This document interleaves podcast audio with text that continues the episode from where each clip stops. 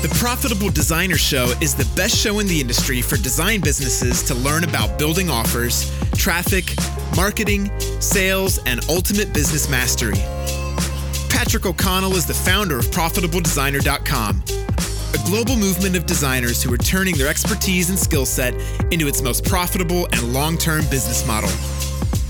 Now, here's your host, Patrick O'Connell. So, what we're going to discuss in today's episode is how to move beyond a freelancer and become a business builder. So, pretty important distinction to make, guys. The CEO of McDonald's doesn't cook the cheeseburgers. Okay, so most designers think that they're business owners when in fact they are freelancers. So, having a business, having a design business is all about building systems and processes to replace yourself so that you can move from the ground operator to the overall systems engineer. So, what I'm going to do in today's episode is just take you through a very short, you know, seven or eight minute conversation that I had with one of our mastermind students on the topic of business building. So, enjoy.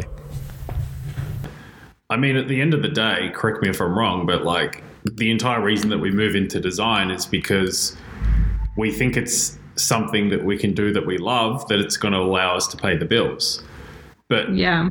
if we didn't feel like it would connect to paying the bills, we probably wouldn't go into it. We would have went into something else that has a connection to paying the bills. So the reason that people have jobs, the reason that people have careers, it's it's all driven by the fact that they need to support themselves. So, like, fundamentally, at the base of any career is the fact that you need to generate revenue. And that's, that's really the only rulable metric. So, then, as much as you love doing what you love, you realize that after a while, doing what I love is fantastic, but here's the potential and the opportunity for me to do much better at that one metric, which is the entire reason that I picked design to start with. Yeah. Does that make sense? But most people don't. Most people don't get the luxury of getting to the point where they're just successfully able to to do what they love consistently and get paid for it. So they never ask that harder, higher level question because they haven't even got to the point where they can make a living doing what they love consistently, if that makes sense. Yeah.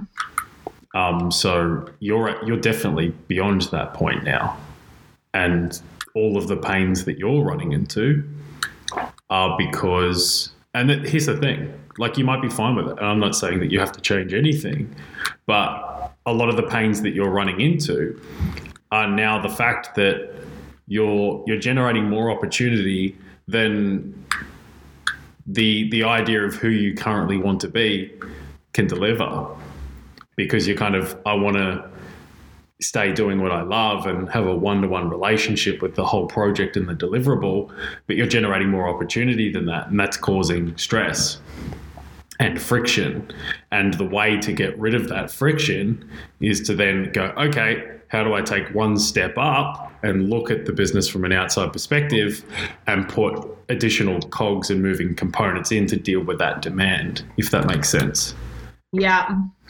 And that's that's that's what I find to be the most creative process. It's okay, well, how do I I problem solve day to day when I'm delivering client work. How do I problem solve this internal problem that I have inside my design business to take one step up and then put put a machine there that can replace me? And that's that's what building a business is about. If we don't if we don't try to keep stepping up and replace ourselves with with people or or automation, then we're not actually a business owner. We're a freelancer. Yeah, okay. So, like, for example, doing this with that girl, like, yeah, then really gets me to look at it and be like, okay, if this is my system and this is my process, then really I can hire anyone to do this process. Exactly. And I take care of the creative yeah. And you might bring somebody in and they might physically lift 95% of the delivery process, but you making contact, you know, five times for 1% contribution still allows you to get to 98% the same result because you still impact the DNA of the important stuff.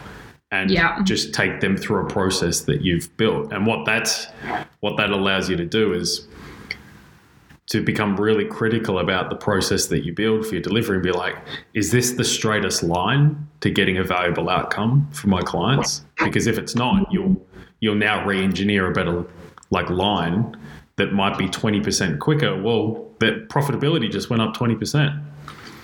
You know? Yeah. Interesting. Ah, I love having so much food for thought always.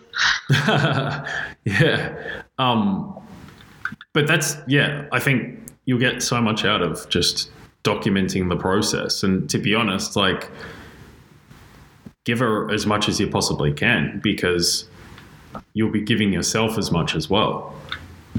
Yeah.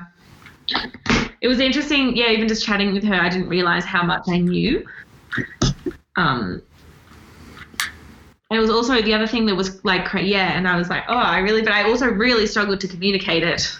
I was all over the shop. And then I was like, oh, this would be really interesting to like, yeah, get this in a more of a sequential, logical sense.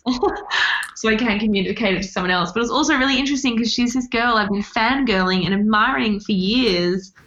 And then to hear her with so many insecurities and be like, do I charge like $2,000 for branding? It's like, no, fuck no.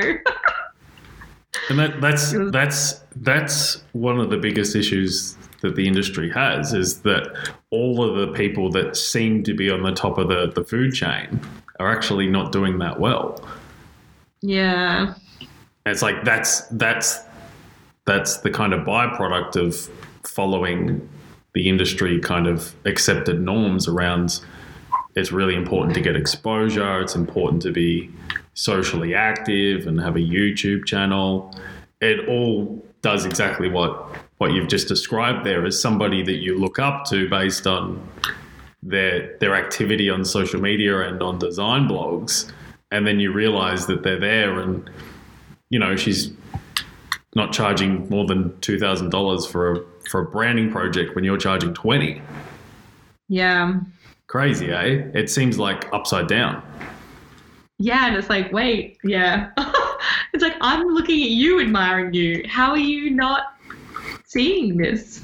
yeah and she's looking at you going well maybe i've only just heard of you or maybe i haven't heard of you at all and you're charging 10 times what i'm charging Well, yeah. maybe maybe you should start valuing different stuff you know and that's that's why mm. yeah like for, for some reason it's just the entire design industry thinks that you have to become like a hollywood star to make money in the design space you don't nobody knows who i am and it's nice like that don't want to Yeah. don't want to be the face of anything and have to go speak at talks and shit like that. I just just leave me to, to deliver my clients results and don't touch me. you know what I mean?